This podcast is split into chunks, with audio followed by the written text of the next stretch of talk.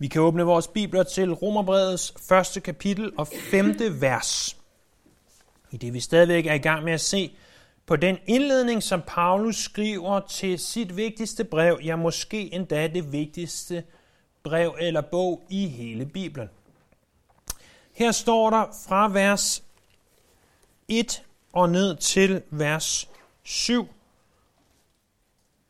at det er fra Paulus, Kristi Jesu tjener, kaldet til apostel, udset til at forkynde det evangelium, som Gud forud har lovet ved sine profeter i de hellige skrifter.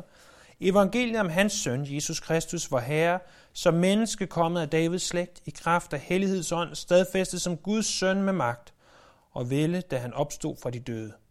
Af ham har vi fået noget apostelkald til at føre mennesker i alle folkeslag til troslydighed, hans navn til ære. Blandt dem er også I, som er kaldet til at tilhøre Jesus Kristus, til alle Guds elskede i Rom, som er kaldet til at være hellige, noget være med jer og fred for Gud, vor Fader og Herren Jesus Kristus. Romerbrevet er det længste af Paulus' breve, og derfor fortjener det også den længste indledning. Øh, og indledningen er, som vi har talt om snart en del gange, for at introducere sig selv – men endnu mere for at introducere hvad, eller snarere hvem det er, han prædiker. Øh, og det vi begyndte at få et temmelig godt indblik i. Paulus kan simpelthen ikke stoppe med at tale om evangeliet. Han kan ikke stoppe med at tale om, hvordan evangeliet handler om Jesus. Han kan ikke få nok af Jesus, som du vil. At Jesus er evangeliets indhold, og at uden Jesus, så er der ikke noget evangelium. Vi har set på forskellige vigtige sandheder. Nogle af dem er, at Jesus blev lovet helt tilbage øh, i det gamle testamente, at evangeliumet, øh, eller evangeliet er forud sagt lige fra Bibelens begyndelse. Evangeliet handler om Guds søn, øh, Jesus Kristus, vor Herre, og at Guds søn er kommet som menneske og er en bestemt slægt, og at fordi han blev menneske, så har du og jeg muligheden for at acceptere den pris, han betalte for os syndere. Så fortsætter Paulus nu i vers 5 med noget mere selvbiografisk, nemlig med at omtale det kald, som han har fået. Og, og det er det, vi skal se på i dag. Hvad er Paulus' kald? Vi ser først det kald, han har fået, og dernæst tre grunde til, at han fik det kald. Hvad er det for et kald, han har fået? Jamen, der står i vers 5, af ham har vi fået noget og apostelkald. Når man får noget, så er det noget, man modtager. Og, og det er det første, vi må indse. At han har fået noget, han har modtaget noget fra Herren. Og uanset hvad vores kald er, så må vi huske, at vores kald, det kommer fra Herren. Øh, når vi modtager det fra Herren, øh, så betyder det ikke, at vi kun kan blive kaldet til at være apostel eller pastor eller en eller anden ting, som vi anser for et, et helligt arbejde. Men vi kan som et også kaldes til at være øh, skolelærer eller direktør eller pædagog eller stilasarbejder eller husmor. Vi kan kaldes til hvad som helst, og det er Gud, der giver det kald.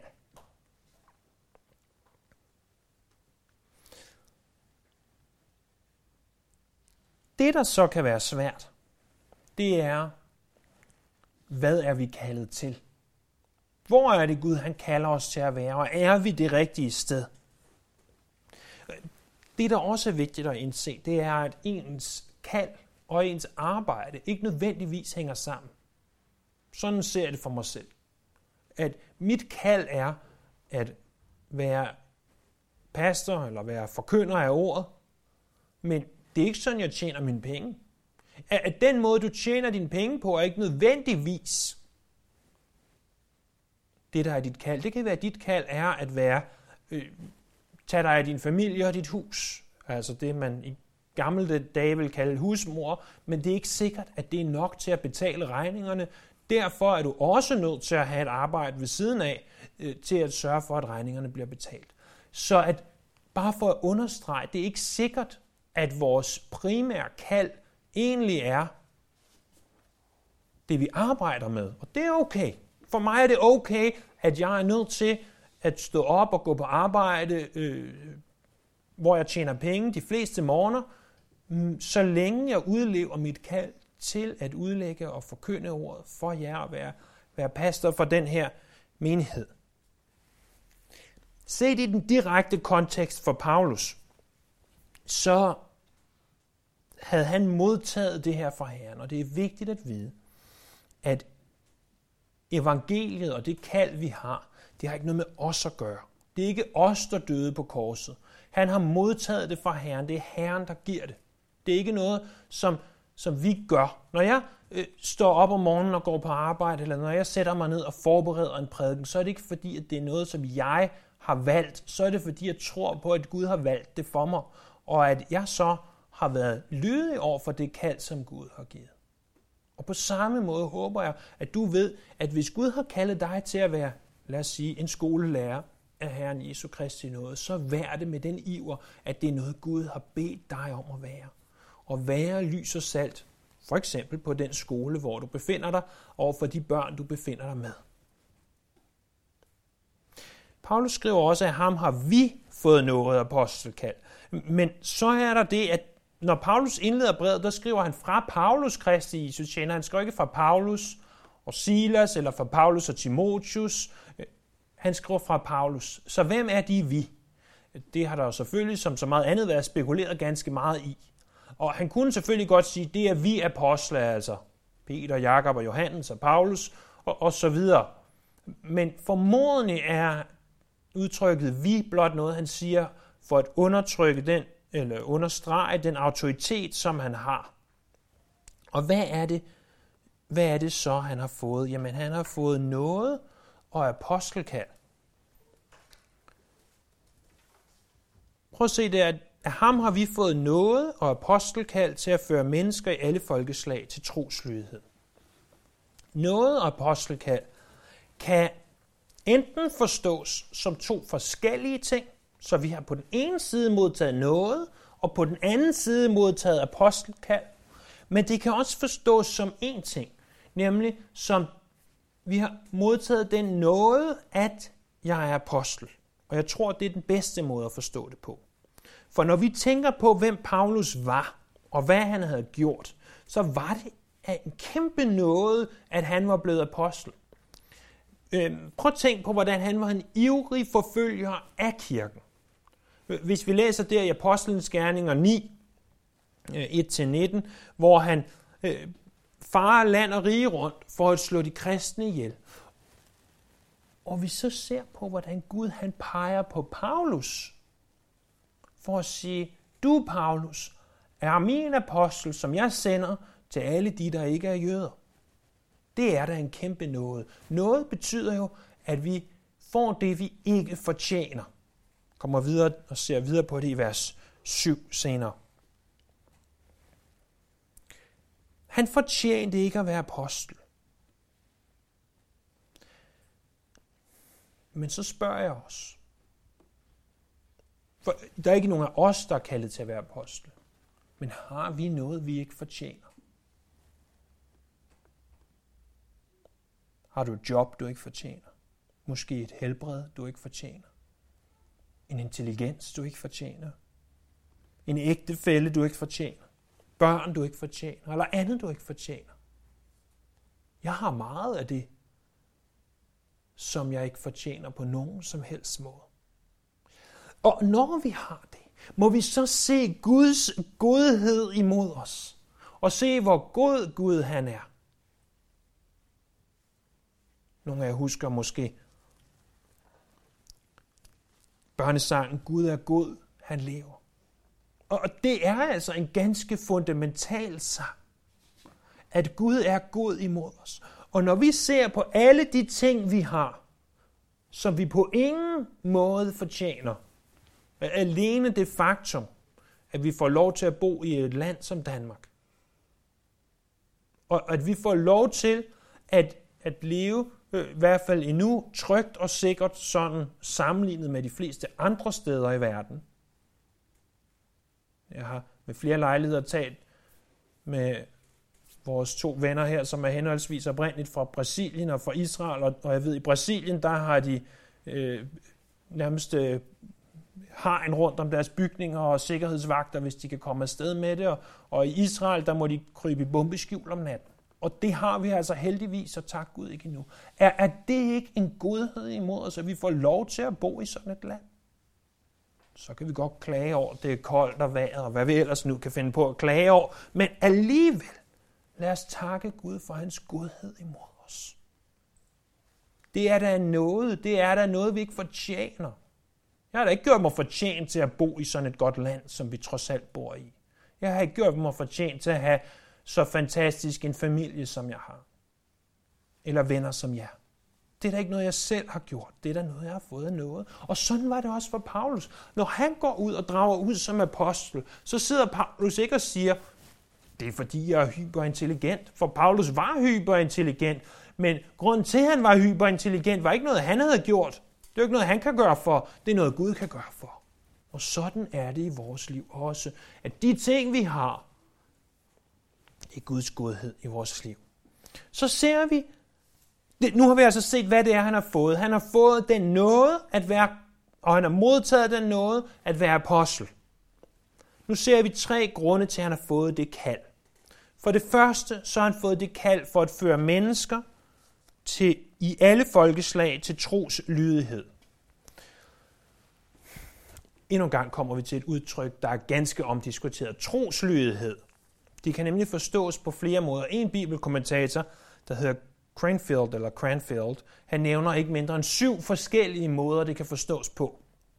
Jeg skal nok spare for at nævne dem alle syv. Øh, grunden til, at det kan det, det er fordi, at ordet på græsk ikke er et ord troslydighed, men det er to forskellige ord, nemlig tro og nemlig lydighed. Og så opstår forvirring. Mange mener, at der er tale om tro, der fører til lydighed. Altså, at fordi du tror, så skal du også bagefter gå hen og være lydig. Og det er jo ikke forkert. Det er jo sådan set rigtigt nok. Det er jo det, Jakob han skriver om, at hvis vi er, vi skal ikke bare være troens hører, men også dens gøre. Så det er jo ikke fordi, det er forkert at sige, at troslydighed er, at når vi tror, så vil vi adlyde. Jeg tror bare ikke, det er det, der er meningen her. Prøv en gang at se i Johannes evangelie, kapitel 6, vers 28. Jeg mener, at, at det umiddelbart er nøglen til at forstå, hvad troslydighed er i den her sammenhæng.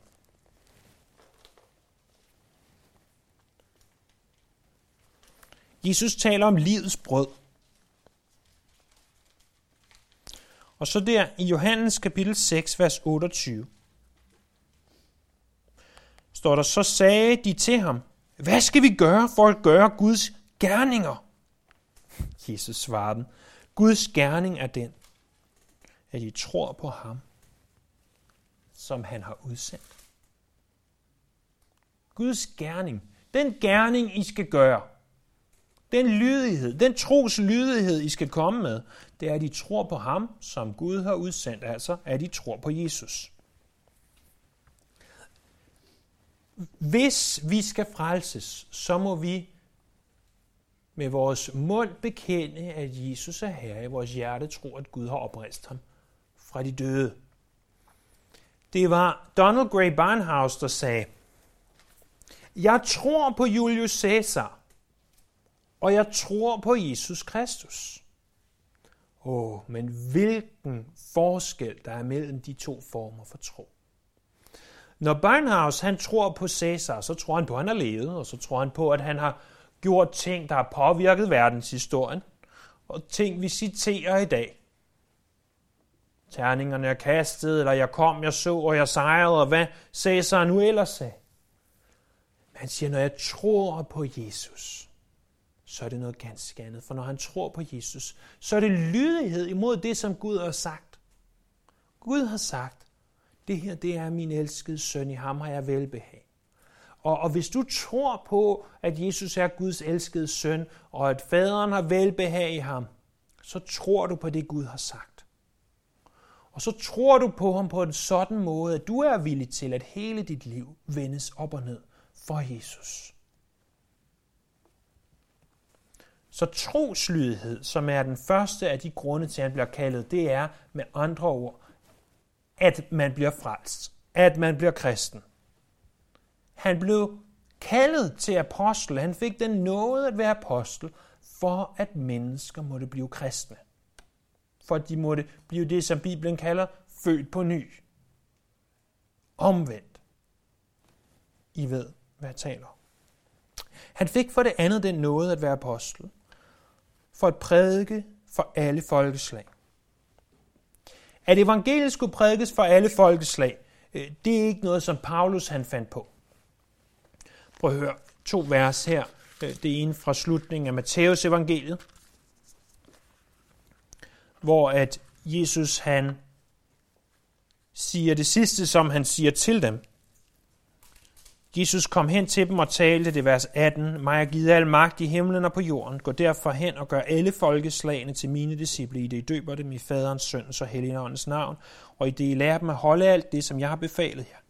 Og se, jeg er med jer ind til verdens ende.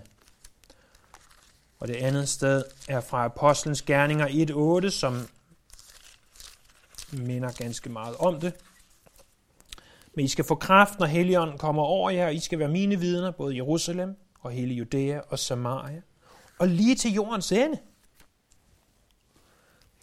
Af Romerbrevet 15, vers 14 og 16 ser vi, at Paulus han var apostlen til hedningerne.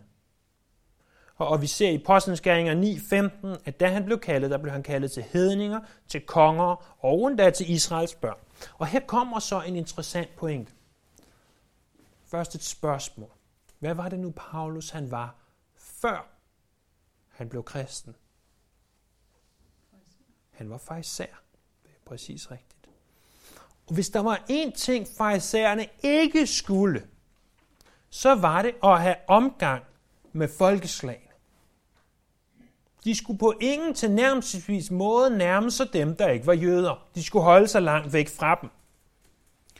Men er der ikke her en vidunderlig sandhed for os? Fordi vi ser, hvordan evangeliet kunne forvandle Paulus øh, i en, i en sådan grad, at han ikke nu bare har fællesskab med folkeslagene, men at han rejser rundt til dem, han rejser ud efter dem og forkynder evangeliet for dem. Man kan sige, at Paulus han var en slags farisæer racist. Men han indså, at i Kristus, der er ikke forskel på jøder og grækere. Der er ikke forskel på romer og skyde og hvem han ellers taler om af andre folkeslag. Han sagde, evangeliet skal forkyndes for alle. Jeg ved godt, at vi i det her land har en, en rimelig stor befolkningsgruppe, som vi betegner som ikke-etniske danskere. Og, og jeg ved godt, at der selvfølgelig i nogle af de befolkningsgrupper kan være øh, visse problemer og ting, der medfølger. Men jeg er ikke her for at diskutere udenlandspolitik. Men jeg tror ikke på, at vi skal se det kun som et problem, når der kommer nogen fra et andet land, som ikke tilbeder den samme Gud som vi. Vi bliver også først og fremmest nødt til at se på, at dem er vi også kaldet til at prædike evangeliet for. Det er ikke, evangeliet er ikke kun til jøder, eller danskere, eller amerikanere, eller englændere. Evangeliet er også for kinesere, og indere og araber og for alle. Det er hele verden, evangeliet er for. Det er hele verden, evangeliet kan prædikes for. Og når Paulus kunne gøre det i Helligåndens kraft, når han kunne se ud over sit eget ego og sin egen baggrund, så kan vi også så kan vi også. Den tredje og sidste grund til, at han blev givet det her kald, den ser vi i slutningen af verset. Det er hans navn til ære. Når Paulus rejser verden rundt, så er det ikke for at give Paulus' navn ære. Det kunne man godt fristes til at tro. For Paulus er jo blevet ganske, ganske kendt. Jeg vil næsten våge den påstand, at næst efter Jesus, så er han den næste mest kendte person i Bibelen. Måske Peter er mere kendt, det ved jeg ikke, men øh, i, i hvert fald i det nye testamente, og så har vi selvfølgelig også nogle gamle testamentlige karakterer, som er ganske kendt. Men det var ikke for at gøre Paulus kendt. Paulus var fuldstændig ligeglad med, om han blev kendt af det. Han rejste rundt for at give hans navn ære. Nu har vi jo som bekendt to børn, og de to børn, de har hver et navn. For os var det her med at vælge et navn temmelig problematisk og temmelig omdiskuteret, fordi når man skal vælge et navn til sit barn, så er der jo faktorer som lyder det godt, eller passer det ind med resten af familiens navne, eller hvilke bogstaver er i navnet, eller måske for sådan en type som mig, hvad er betydningen af det, eller kunne der være en eller anden kendt person, eller måske endda en bibelsk person, der havde navnet før en. Og så kan I godt se, så kan man pludselig indsnævre øh, mængden af navne, som man kan bruge til noget ganske, ganske småt.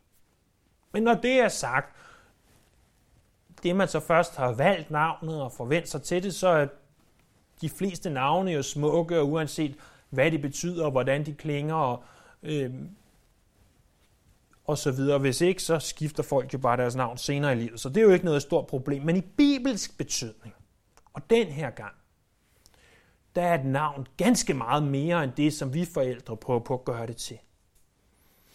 Navnet var simpelthen en måde at identificere personen på. Det sagde noget om hele personen. Og når Paulus er kaldet til apostel, så var det for, at der var ét navn, der skulle æres.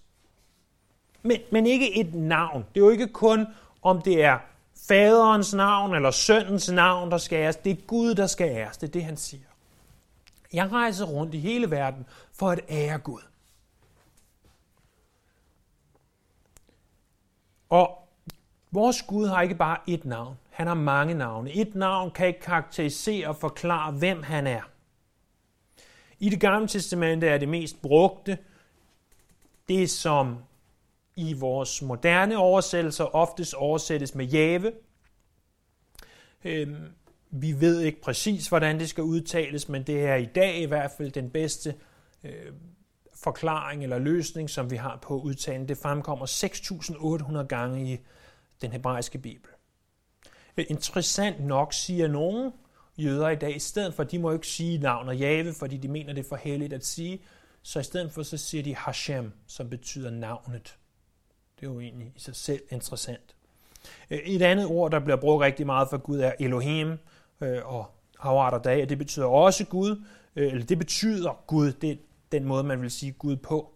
Og der findes afskillige sammensætninger, måske den mest kendte for os er El Shaddai, det fremkommer i en sang, vi nogle gange synger, det betyder Gud, Gud den Almægtige. Så er der også andre navne som Adonai, eller det der er oversat til klippen, eller endda fader. I det nye testamente, der er det, vi ser oftest selvfølgelig Jesus Kristus, vor Herre. Men måske det, der står klarest i mine tanker, det er fra Filipperbrevet.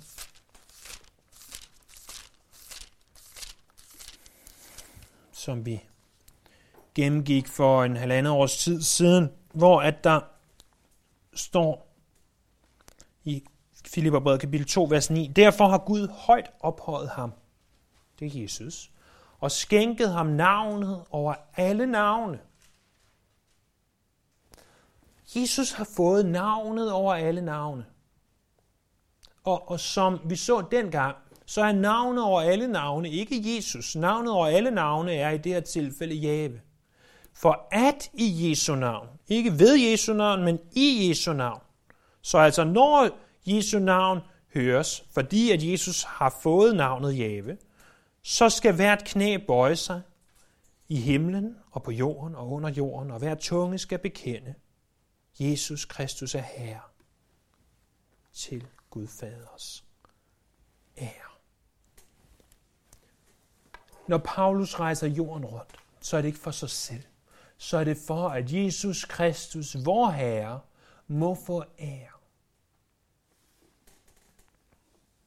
Menneskets ultimative mål.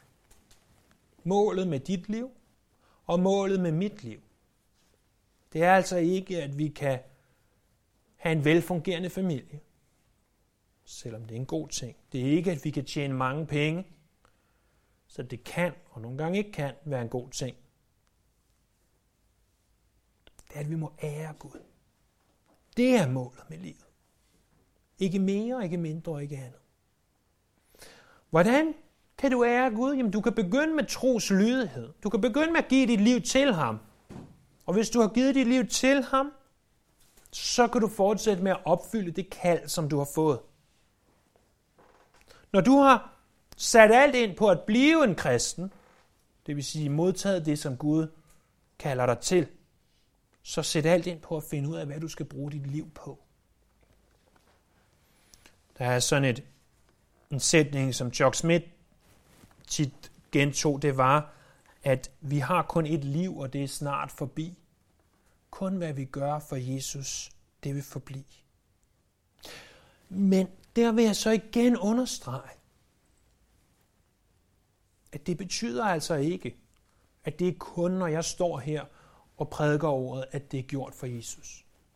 Der er masser af ting, der kan gøres for Jesus. Når jeg er en, en god ægte mand, og vil min hustru det godt, så kan det blive gjort for Jesus. Når jeg er en god ven over for jer, så kan det blive gjort for Jesus. Når jeg er en god far for mine børn, så kan det blive gjort for Jesus. Og når jeg laver et regnskab godt, så kan det også blive gjort for Jesus. Når du gør det, du er kaldet til, når du gør det til hans ære, for at han må få ære, velvidende, at når du gør det, som du nu gør på det tidspunkt, du er i livet, at du gør det for ham. Og ser hans godhed i det, og ser hans hånd i det. Og siger, når jeg gør det her, så gør jeg det for dig, Gud.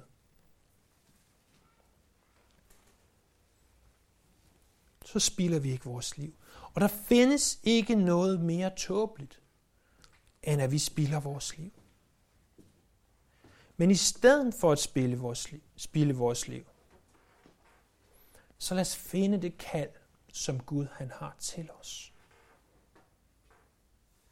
Det, som Gud vil for dig, det er det bedste.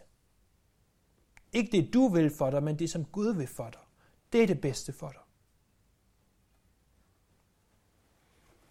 Lad os sørge for, at vi lever i Guds kald. Lad os bede. Himmelske Far, skaber og Gud, vi kommer til dig i Jesu navn. I taknemmelighed over al den godhed, som du udøser over os. I taknemmelighed over, at du har et kald for hver af os. Først og fremmest et kald til at kende dig, til troslydighed imod dig, et kald til at, at være en kristen. Men dernæst også her, et kald til at leve for dig og bruge vores liv for dig. Ikke til at bruge det for os selv, men til at bruge det for dig. Her hjælp os til, at i alt, hvad vi gør, at vi må give dig ære. Ved at leve, som Bibelen foreskriver. Ved at, at være gode imod vores næste. Ved at elske vores næste, her. Og dermed afspejle din kærlighed. Her hjælp mig til de ting, du har kaldet mig til, at gøre det bedst, for at du må få ære. Vi ærer dig, vi priser dig, og vi lover dig. Dit hellige navn.